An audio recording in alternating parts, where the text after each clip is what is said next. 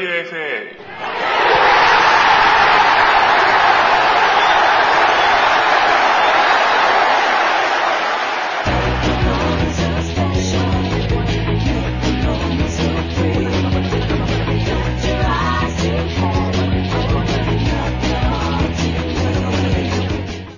フットボーラーゲインがお送りするポッドキャスト番組ラジオ FA どうも今週も始まりました、えー最近のラジオ FA は、えー J2 特集、えーアウミールさんをお迎えしてお話を聞いたりまたですね、えー日本のサッカーの将来を考えるという企画と第一弾としてロッシェさんをお迎えして、えーお話を伺ったりしていましたけども、えーそのそうこうしている間にですねヨーロッパのサッカーが、まあ、さらに、えーいろんな状況が生まれてきましたので、え今回は久しぶりにそうした、え結果を、えお届けしていきたいなと思います。えーまずはイングランドから、えー参ります。えー順位表を、えー整理したいと思います。えー2月23日現在、えー1位、チェルシー、えー勝ち点61と、えーなっております。現在のところ、えー19勝4分け4敗ということで、えーまあ、得点と失点のバランスも非常にいいとえーいうことになっております。まあ、特にですね、失点がリーグ、まあ、最初はアストンビラなんですけども、まあ、それに次ぐ22点とえいうことになっていますね。で、え第2位が、え今のところ非常に僅差で争っております。マンチェスターユナイテッド勝ち点60ということで、チェルシーと勝ち点が1違うという結果になっております。えーまああの、チェルシーに比べて得失点差では1上回っているということで、ちょっと失点がチェルシーに比べて多いんですけども、非常に、え得点もそれに比べて多いということもあります。ただちょっとですね、負け数がチェルシー4に対して、マンチェスターユナイテッドが6ということになっていますので、ちょっとこの辺が、えーまあ守備の安定ですねっていうところがちょっと今後の、えーちょっと心配かなということになっています。で、第3位がアーセナルですね。えー年、年末から年始にかけて非常に好調だったアーセナルなんですけども、まあ、ここに来て、まあ、ちょっと調子を落としてるかなという感じを受けます。えー現在のところ勝ち点55、えー1チェルシーから6の勝ち点が離れていますので、まあ、まだまだ優勝圏内かなと、えー優勝争いに、えー残っている形になっております。えーアーセナルはですね、まあ、勝ち数が、えーチェルシー、マンチェスター・ユナイテッドに比べてちょっと少ないと。まあ、その分、引き分けが、えー多かったり、負け数が多かったりということで、えーちょっと勝ち点を、え2つ、あ、まあ、2試合分ですね、えーを取っているのかなということになっております。えーしかもですね、えー得点は、多いんですけども、それに比べ、まあ、さらに失点が多いということで、ちょっと守備の安定に対して難があるということが、えーこのアーセナルの特徴かなと思います。えーチェルシー、マンチェスター・ユナイテッドが共に得失点差が40を超えているのに対して、えー3位アーセナルは、これでも、えー得失点差でも3位なんですけども、33ということで、まあ、およそ10ぐらい、えー得失点差を上位2チームにつけられているということで、まあ、あの、キャンベルが復帰したりとか、えーいうことで、必死に怪我人をこのカバーしようという体制になっていますけども、え今後ですね、アーセナルがうまく得点力を生かしつつ、え失点も抑えられれば、えまだまだ、え混迷を極めるかなと思います。で続いてですね、4位争いはかなり、えー熾烈な様相となっております。えー勝ち点が、えー1の間に4チームがひしめくという形になっておりますね。えー第4位がトッテナム、えー勝ち点46です。で、第5位のマンチェスターシティも勝ち点46なんですけども、得失点差でトッテナムが、えーおよそ7、えー差をつけていますので、マンチェスターシティが5位、トッテナムが4位ということになっております。まあ、レドナップ監督になってから息を吹き返したトッテナムなんですけども、現在のところ、えー13勝7分け7敗ということで、えー得失点差が22ということになっています。まあ、アーセナルと比べても11も得失点差を、まあ、つけられていますので、やっぱりこのトップ4ということで、チェルシー、マンチェスター・ユナイテッド、アーセナル、リリバプールという形で近年のプレミア動いてましたけども、まあ、そこに割って入る上で、やっぱりこの守備力とか、得点力っていうところの、まあ、差はまだ、えー、あるのかなというふうには感じますけども、えー、堂々の第4位トッテナム。で、マンチーニ監督就任以降ですね、非常に守備が安定して、えー、もともと失点は少ないチームだったんですけども、えー、さらに安定感を増した感があるマンチェスターシティですね。えー、現在のところ、えー、勝ち点が、えー、46と、えー、トッテナムと並んでおります。で、負け数がですね、チェルシーと並んで、えー、非常に少ないと。まあ、引き分けが非常に多いというのはあるんですけども、この安定感を武器にですね、えー、後半まだまだこの4位争いを、えー、まあ、リードする40、勝ち点46組ということになっているのかなと思います。で、続いて第6位ですね、えー、トップ4からちょっと今季、えー、必死でそこに返り咲こうということでですね、リバプールが、えー、だんだんと順位を上げてきました。勝ち点45。えー、現在のところ得失点差16ということで、まあ、そうですね、この4位、5位、6位、7位と、えー、勝ち点46、45ということで、4チーム並んでいる中でですね、えー、総じて得点が40から、えー、30から40台ということで、やっぱりトップ3に比べます、現在のトップ3に比べますと、えー、得点で10以上の差がついていると。まあ、失点はですね、えー、まあそこそこ、えー、そんなに差があるわけではないんですけども、えー、特にですね、得点力の面で、えちょっと差が出てるのかなと。まあ、リバプールもなかなか怪我人が続いて、え今、攻撃の核となっているフェルナンド・トーレス、ジェラード、ベナユンというところがなかなか揃い踏みができないという中で苦しんでいましたけども、え、後半注目ではあります。え、現在のところ第6位、えー、4位の、え、座まで勝ち点は1位しかありませんので、非常に熾烈な争いとなっています。で、第7位も、え、勝ち点45という風になっております。アストンビラがここにいます。アストンビラはですね、まあ、やっぱり他のえー、まあ、ビッグ3、またですね、えー、トップ3の3チーム、また、えー、4位争いを狙っているこの4チームの中で、えー、一番、得点力が劣るという結果になっています。その分ですね、失点数に関してはプレミアで一番の、えー、堅守を誇っているということになっているんですけども、えー、なかなかこの得点力不足ということに悩んでいるという感じを受けております。で、続いてですね、前半非常に苦労して、まあ、特に開幕戦でアーセナルにボコンボコンにやられてしまって、まあ、その後なかなか、えー、不調から抜け出せなかったわけですけども、ここに来て、えー、マンチェスターネットを破ったりとか、いうことでですね、復調を見せています。現在のところ、このトップ争いに関して、まあ、台風の、台風をちょっと巻き起こしている存在じゃないかなと思うんですけども、第8位がエバートンが来ています。勝ち点38。えー、7位のアストンビラが45位で、45でしたので、まあここで7の勝ち点が離れているわけですけども、まあエバートンは、まあ今シーズンは、えー、まあ現実的な面で言うと、えー、ヨーロッパ狙い。まだですね、しかし、えー、4位トッテナムが勝ち点46ということで、えー、勝ち点が8しか離れていませんので、まだまだ、えー、トップ4入りも、まあちょっと厳しいことはあると思うんですが、まだまだ夢ではないなという形になっております。エバートンはですね、やはり守備に非常に苦労したのが、え数字に現れていますね。え得点38に、え対して失点が37ということで、得失点差が1しかないということになっています。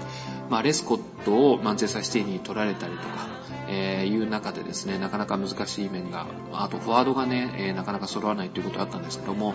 えー、サハが最近大活躍しているという中でですね、えー、チームとしての軸が、えー、整ってきたのかなということで、ここに来てチェルシー、えー、マンチェスターユナイテッドというところを破っていますので、えー、非常に今後注目であります。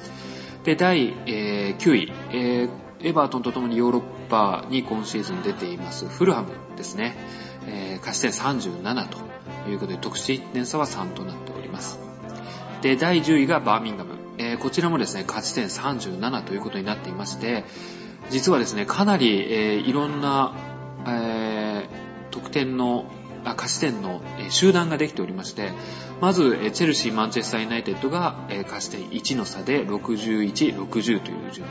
まあ、アーセナルだけが、え55ということで、ちょっと、えここで1人で、えグループを形成する形になるんですけども、え続いて4位、5位、6位、7位と、トッテナム、マンチェスターシティ、リバプール、アストンビラというところが、勝ち点46と45ということで、1の間にひしめいていると。で、続いてですね、エバートン、フラム、10位バーミンガム、11位ストークシティ、12位ブラックバーンというところがですね、エバートンの38からブラックバーンの34まで、勝ち点4の間に、えー、5チームがひしめいていると、えー、いうことになっていますんで、まあ、このトップ10入り、またですね、来季のヨーロッパ狙いとというところでも、この、えー、順位争い非常にかなり熾烈になってきています。で、その下、えー、まあ、おさらいしますと、8位エバートン、9位フラム、10位バーミンガム、11位ストークシティ、12位ブラックバーンというところで、えー、14位が、えー、あ、13位がですね、えー、これはやっと順位が上がってきましたね。まあ、冬の補強で、だいぶ前線に手こ入れをしたウェスタム。まあ、前半からいいサッカーをしていたものが、やっとこの結果として、え、結びついてきたかなという感を受けます。えー、勝ち点27。でですね、ここのえー、下位グループですね、えー、残留争いというところも非常に、僅差でですね、まあ、現在最下位のポーツマスが勝ち点16というところでちょっと離れているんですけども、19位バーンリーが、勝ち点23、18位ボルトンが23、ハルシティ24、オルバーハンプトン24、ウィガン25、サンダーランド26、ウェスハム27というところで13位から19位までの間が勝ち点4の間に占めていると。いうことでですね、まあ本当にこれは大注目。えー、こういったですね、グループ化が、えー、顕著になってきたところで、えー、今後注目だなというふうに思います。でですね、現在、えトップ3を形成しているチェルシー、マンチェスター・ユナイテッド、アーセナルなんですけども、チェルシーは、えさすがの安定感を見せています。えー、っと、まあ、2月10日にエバートンにアウェーで1対2で敗戦しているんですけども、その後ウォルバーハンプトンにアウェーで2対0と復調しているとということで、1月30日から2月20日のおおよそ1ヶ月の間に、えー3勝1分け1敗ということに乗り切っているということで、まあ、非常に安定しているなということが見て取れます。で、続くマンチェスターユナイテッドなんですけども、えー、2月6日のポースマス戦にですね、5対0で快勝してた。まあ、あの、またしても、えー、土をつけられたのがエバートンということで、2月20日に1対3で負けてはいるんですけども、まあ、それ以外はアストンビラに引き分けと。また、チャンピオンズリーグも挟んで、えー、ミランに、えー、勝っていますので、えー、2月6日か2月23日までのおよそ1ヶ月の間に3勝1分け1敗ということになっています。まあ、トップのチェルシーがですね、えー、インテル戦をチャンピオンズリーグに控えていますので、まあ、その結果次第でまた、えー、調子に変動が出てくるかもしれませんので、えー、まだ大丈夫かなというふうに思います。で、3位アーセナルなんですけども、まあ、年末年始非常に好調だった後を受けて、1月31日マンチェスターユナイテッドに1対3でホームで敗れると。で、続くチェルシー戦でアウェーで0対2で敗れると。で、ここ熾烈な3連戦で、えー、続くリバプールにはホームで1対0と勝つわけですが、えー、それに続いたチャンピオンズリーグではポルトに1対2で敗れる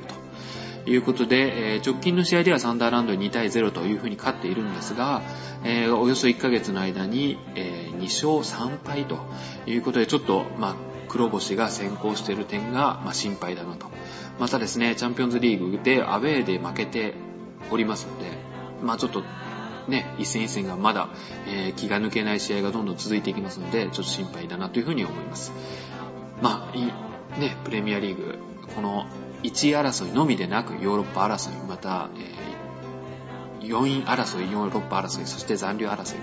というところですね、もうほんと各所、えー、気が抜けない大注目の戦場が続いておりますね。続いては、えー、セリエ A に参ります。えー、セリエ A は、まあ、盤石へ見えたインテルですけども、えー、意外な攻防がですね、ひしひしと追いかけるような形になっております。現在のところ1位インテルが勝ち点55、16勝7分け2敗と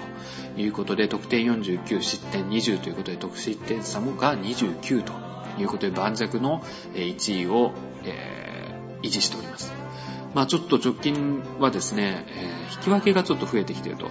いうことで、ちょっと、えー、その辺が、またチャンピオンズリーグチェルシー戦を控えていますし、まあ、ちょっとチームのね、えー、中で、まあ、モーリーニョがどうなるかと、来季どうなるかみたいなところとか、またバロテッリをめぐる問題だとか、まあ、そういったところですね、ちょっと、えー、きな臭いニュース。またですね、ちょっと最近、えー退場が多いというところもちょっと気になるところではあります。ので、えー、まあ、このペースでですね、えー、いけるのかどうかということが、えまた後半戦に注目になってくるなと思います。で、第2位がローマですね。勝ち点50、えー、15勝5分け5敗ということで、得失点差16で、えー、現在のところ2位につけております。まあ、ラニエリ監督がですね、えー、開幕直後に、スパレッティ監督解任に続いて、えー、ユベントスで無念だったラニエリ監督が就任したわけですけども、まあ、あのチェルシー時代からまあ、システムをですね、コロコロ変えるということで、まあ、なかなか不評でもあったわけですけども、ローマではそれがまあ、うまくはまっているということで、安定感あふれた形でですね、もともとローマの選手でしたんで、そういった意味でも相性がいいのかもしれませんけども、えー、まあ、ね、今シーズン始まる前はまさかローマが、えー、この位置で、えー、インテルを追撃するとかというところだったんですけども、まだ後半非常に注目だなと。またですね、ダニエリ監督といえばチェルシーを、えー、モーリーニョと、まあ、入れ替わる形で去っていますので、まあ、その後ですね、昨シーズンのユベントスでも、えー、いろいろな二人の遺恨というか、絶戦がですね、繰り広げられていましたので、このインテル・ローマのスクレット争い、非常に注目だなというふうに思います。で、第3位が、ちょっとここに来て、えー、調子を落としている感もあるわけですけども、えー、ミランが、えー、来ております。勝ち点48。でですね、4位が、えー、ついに監督も解任して、えー、新体制になっております。ユベントスが勝ち点41で続いております。まあ、ユベントスは、まあ、なかなかね、えー、上層部と、えー、現場との、えー、噛み合いが、えー、昨シーズンからシーズン途中でうまくいかなくなるということが、えー、続いています。えー、まあね、ワールドカップが終わった後にリッピーがどこに行くのかということも含めて、えー、いろいろ憶測が飛ぶ中で、なかなか指揮官の、えー、求心力というものを、えー、シーズン通して、保ちきれないというような形と、えー、漏れ聞いていますけども、えー、ね、ザッケローニが来て、まあ、いきなり、やはり、3バックを始めましたんで、まあ、ずっとね、えー、途中、まあ、リッピの、えー、が、え、第二次政権ぐらいからずっとまあ4バックをしていたわけなんで、その中で、まあ、ザッケローニという、まあ、個性的な監督が来たことで、まあ、ちょっと来シーズンうまくチームを引き継げるのかなというところもちょっと心配ではあるんですけども、え、まあ、41ということで、えー、まあ、選手は揃っていますので、今後どういうふうに巻き返すのかなというふうなことで、え、注目しております。でですね、第4位から第7位までが勝ち点1の間にひしめいているということでですね、セリエ A も非常にここ大注目となっております。5位がナポリ、えー、絶好調ですね。勝ち点40。6位がパレルモ、勝ち点40。7位がサンプドリア、勝ち点40ということでですね、ユベントスの41から7位サンプドリアの40ということで、ここをひしめいていると。まあ、さらにはですね、8位、9位というところも非常に近い勝ち点となっております。8位カリアリが勝ち点38、9位ジェノアが勝ち点38ということでですね、4位から、ま、9位まで、まあ、勝ち点3の間に占めているということで、まあ、これは1、まあ、1勝1試合というもので、まあ、コロッと順位が入れ替わるというような、えー、状況となっています。でですね、10位が、まあちょっと心配ですね。えー、非常に調子を落としていると。まあムトゥーの問題もありまして、なかなかチームが、えー、難しい時期を過ごしているフィオレンティーナなんですけども、勝ち点34ということになっています。続いて、えー、今が、えー、10位がフィオレンティーナということで、11位がバーリーですね。えー、こちらが勝ち点32。12位キエーボが勝ち点32。13位パルマが勝ち点30ということで、えー、ここも10位からですね、えー、14位まで勝ち点が6の間で占めているということでですね、まあ、セリエ A は、まあ、ほとんどえー、インテル、ローマ、ミランというところに、まあ、スクレット争いがちょっと絞られた感があるんですけども、まあ、それからですね、10位までの間、またですね、この14位ぐらいまでの間は、もう本当にひしめいていますので、えー、まだまだ全然わからないと。ヨーロッパ争いという点でも、えー、4位争いという点でも、また、えー、残留争いという点でも、まあ、非常に、えー、プレミア以上に、えー、団子状態が続いているなという印象があります。で、14位がボローニャ、えー、勝ち点28、えー、15位がラツィオですね。ついに監督を変えて、また、えー、ずっと干していたレデスマンをスタメンに戻してくるということもありましたし、なかなかこう、起爆剤が欲しいというところで、えー、奮闘しています。歌詞25で15位。えー、16位ウディネーゼも監督を解任しましたね。えー、歌詞で24。え、17位カターニャ。えー、森本選手がですね、えーまあ、あの、ビッグゲームでは、えー、結果を残してたんですけども、えー、なかなか、えー、最近得点が遠のいているというところで、ちょっとスタメンが、えー、確約されていた状態からちょっと一歩後退してしまったなということでですね、現在勝ち点24ということで、えー、残留争いにの、えー、まあ、真っ只中というか、えー、非常にボーダーラインにありますので、えー、ちょっと後半頑張ってほしいなというふうに思います。18位がリボルの、えー、勝ち点23、19位がアタランタ、貸して21、20位がシエナ、貸して17ということになっております。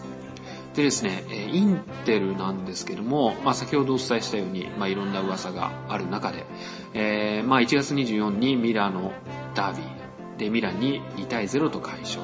で、2月7日にカリアリに3対0と快勝した後ですね、パルマ、ナポリ、サンプドリアと、まあ、このトップ10入りを狙う、またはですね、トップ4入りを狙うと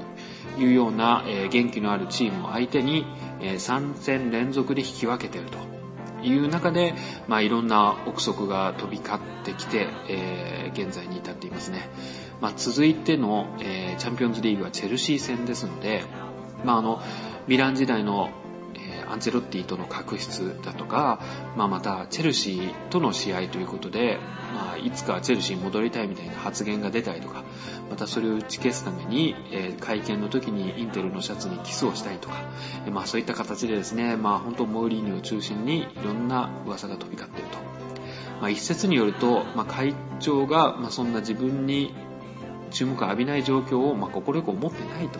いうような噂も聞いてますので、こういうにスペインの、まあ、大きなクラブが絡んでですね、モーリーニョの身体を、えー、巡って、まあ、それを中心に、まだまだインテルをめぐる厳しい状況が続くのかなというふうに思っています。まあ、またそういうことでですね、まあ、選手への注目がそがれるという点は、モウリーニョの、まあ、一番、まあ、願っているというか、意図しているところだと思いますんで、まあ、ちょっとバロテッリをめぐるですね、選手マネジメントっていうところでは非常に苦労している感がありますけども、えー、まだまだインテルを中心にセリエA大注目だと思います。で、続いてローマなんですけども、えー、ローマの戦績はこの1ヶ月で4勝1敗ということで非常に安定しております。えー、難敵だったフィオレンティーナにも1対0でアウェーで、えー、快勝しておりますし、まあ、続くパレルも、えー、トップ4入りを狙っているパレルモに対しても4対1ということで、えー、難なく、えー、退けております。まあ、あの、ヨーロッパリーグの、えー、決勝トーナメント1回戦でパナシナイコスにはえ2対3ということでアウェーで、えー、敗れはしましたけどもアウェーゴールをしっかり取っているということで、まあ、ヨーロッパ初代ヨーロッパリーグチャンピオンも、えー、視野に入れながら、えー、非常に上り調子になっているなという印象があります。で続くミランなんですけども、えー、まああのミラノダービーに敗れた、えー、後ですね、えー、続く、えー、ボローニャには、えー、引き分けたわけですが、まあ、ウディネーゼにはしっかり3対2と勝つと。で、続いたチャンピオンズリーグの1回戦でマンチェスター・ユナイテッドに2対3という形で、まあ、敗れたんですけども、まあ、しっかり、えー、まあ、ホームで敗れたということで、まあちょっと厳しさはあると。で、まあ、その後、バーリに2対0という風に勝っていますので、まあ、ね、今シーズンのミランは、えー、前線の4人と後ろの7人が完全分断方式ということでですね、まあ非常に斬新な戦いを繰り広げているわけですけども、まあそんな中で、えー、結果を残しているということは、まあ、まあ予定通りというか、まあこんな感じなのかなというふうな印象が、えあります。ただ、なかなか、あの、マンシーニを冬の移籍市場で獲得した件、またですね、チャンピオンズリーグで、え、マンチェスター・ユナイテッドに1回戦の、え、第1レグで敗れたという件を、まあちょっとオーナーのベルルスコルニが、えー、心よく思ってないという噂がありますね。まあそれに伴って、レオナルド監督の身体、またですね、強化担当の副会長ガッリアーニの身体みたいなものも、取り沙汰されてですね、えー、まだまだミランは、まあ、いい時は本当に、えー、オーナーのもとで、えー、順々満歩かなというふうに思うんですけどもやはりオーナー次第で、まあ、今は現場が大変かなというような印象があります。えー、続いては、えー、スペインリーガに参ります。えー、リーガはですね、えー、二強時代の真っ只中にあるというような感じですね。え、現在1位がバルセロナ、勝ち点58ということで、え、最近、え、今シーズン初の、え、負けがついてしまいました。18勝4分け1敗と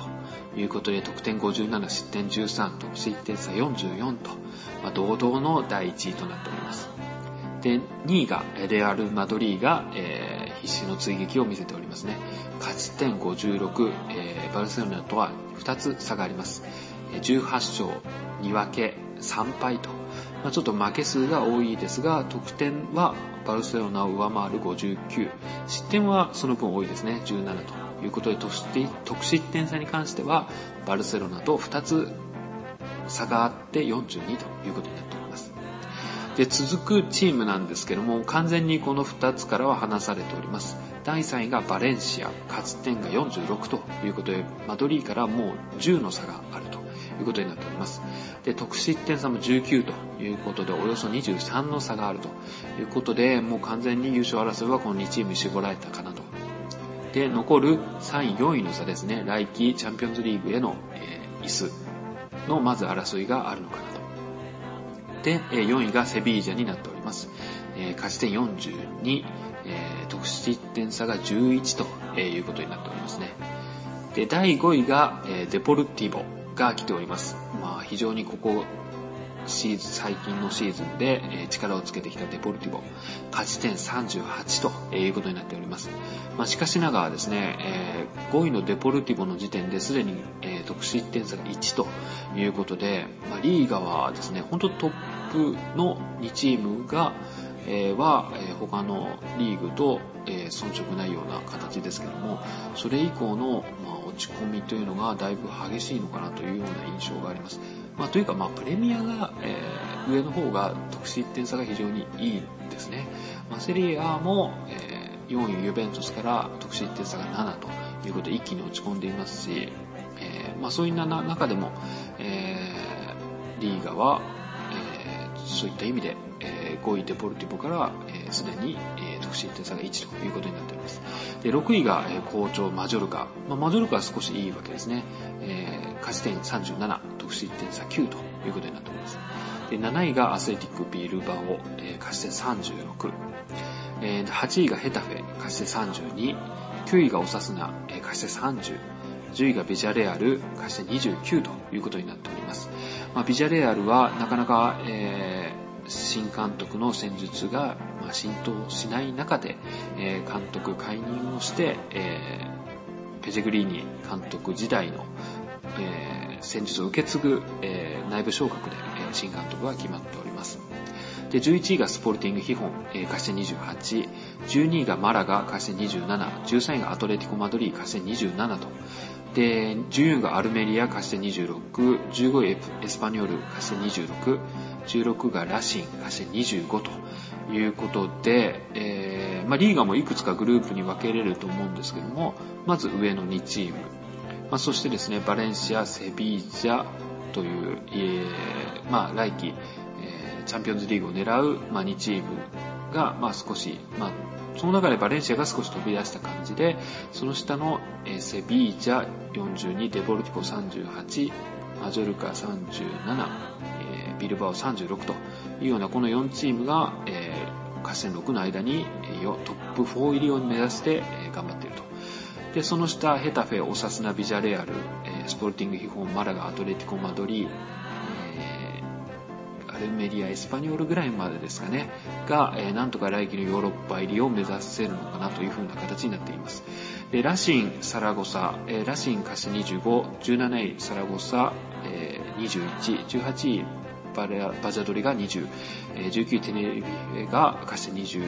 で、え20位シュレスが勝ち点11ということなんで、ちょっとシュレスはかなり厳しい状況にある中でですね、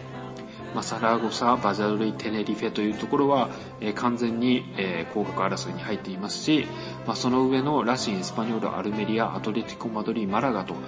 いうところもちょっと安穏とはしていられないような順位となっております。えー、完全に、え優勝争いがばらけた一方でですね、それ以下のところが逆にさらに熾烈さを増しているという印象です。で、え、バルセロナの最近の戦績なんですけども、えー、およそ1ヶ月で3勝1分け1敗という形になっております。やはり、えー、天敵といいますか、えー、フェルナンド・トーレスがいた時代から、えー、カウンターの餌食になってしまうことが多いアトレティコ・マドレーニはアウェーで、今季初の敗戦ということになっております。まあ、それ以外はですね、チャンピオンズリーグの1回戦でも、え1対1と引き分けたわけですが、アウェーゴールを入れておりますし、まあ、あとはですね、どちらかといえば、え失点も少なく、え相変わらず、盤石なのかなという印象があります。で、レアル・マドリーに関しては、えー、1ヶ月の間に4勝1敗ということになっております。まあ、非常に好調なデポルティボに対しても3対1ということで、また、えー、直近の試合ではビジャレアルに6対2ということで対処しております。まあ、ただ、チャンピオンズリーグの、えー、ファーストレグでリオンにアウェーで0対1というふうに敗れたところがどうも首脳部の気に入らなかったということでですね、ちょっといろいろきな臭い、えー、噂が伝わってきております。えー、一つはですね、モーリーニョですね、先ほどなかなかチームのごたごたの中に真っ只中、なんか、まあ自分であえて引き起こしたかもあるのかもしれませんけども、このモーリーニョ監督を引き抜けという噂がありますね。えー、まああの、モーリーニョ監督とインテルの契約は12年までなんですけども、え6月には、え9月クラブとの契約を解除するというような条項があるということを、え、うまく利用してですねその権利を行使させてスペインに連れてくるというような、え、動きがあるのではないかと。またですねモーリーニョの引き抜きに失敗したら改めてベンゲル監督を引き抜くんではないかというような噂も上がっております。まあ、あの今年ペジェグリーニ監督を迎えましたけども実は本命は、えー、ベンゲル監督だったということは、えー、多くのところで言われていましたけども、えー、ね、まあ、ベンゲルとレアル・マドリー、まあ、レアル・マドリーは近年バルセロナが、えー、ヨーロッパを代表する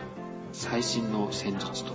いうことで、えー、非常に高い評価を得ている中で、まあ、レアル・マドリーは、えー、優勝していた時も、えー、ドン引きカウンターということでですね、まあ、戦術的にはあまり、えー、褒められる状況ではなかったということも含めて、えまあ、ベンゲルが来たら、まあ、一昨年、その前の年ぐらいにヤングガナーズで、ま、ミランを破ったりと、ようなヨーロッパを驚かせるような、え戦術を持っていますんで、そういう意味で、え、本当に欲しいんだろうなというふうには思うんですけども、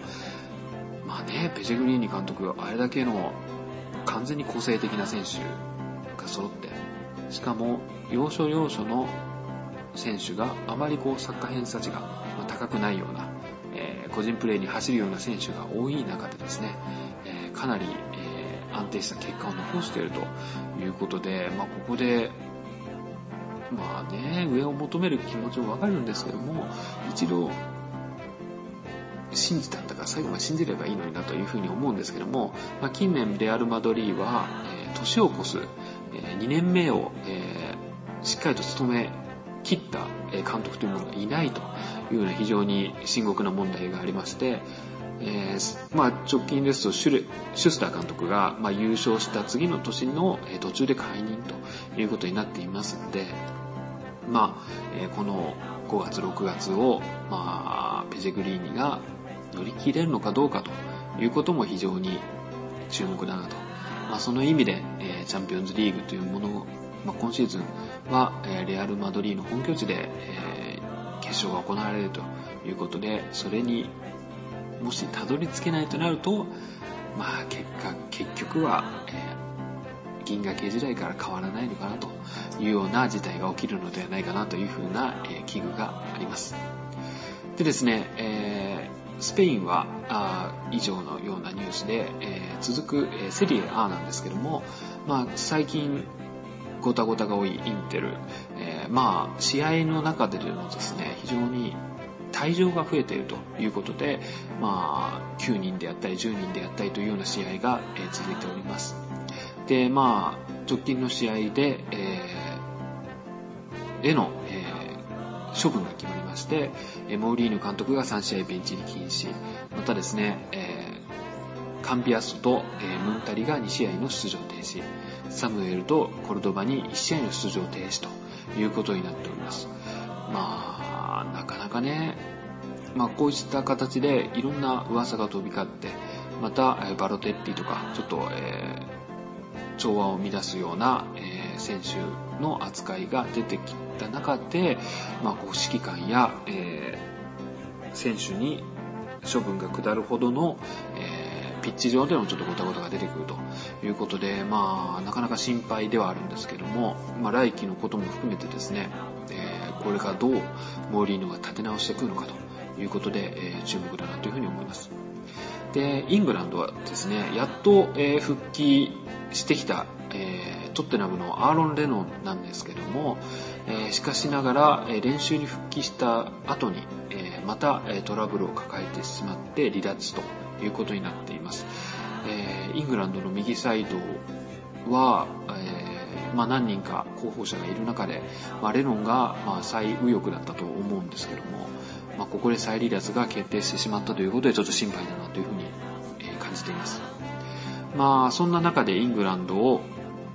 え、引っ張る、え、今大注目ということでウェイン・ルーニーですね、えまあ、得点ランキング1位また、え、各所から、賛辞が送られている大活躍ということで、まあ、そのルーニーを、軸にイングランド代表どうなのかなと。またユナイテッドは完全にですね、え、ルーニーのチームになったなということで、まあ、いろんな、まあ、あるコラムでは、現在、レメッシに続く、フットボーラーは、まあ、完全にルーニーとなったというような、えー、褒め方もされていましたけども、えー、世界最高の選手になれるというようなことも昔から言われていますし、今後後半戦ですね、まあ、彼のタレント力、え、とともに、え、非常に注目だなというふうに感じております。それではですね、え、また来週も、えー、いろいろフットボール情報も、え、含めてお届けしていきたいなというふうに思っていますので、今後とも、ご愛顧ください。それでは今週もありがとうございました。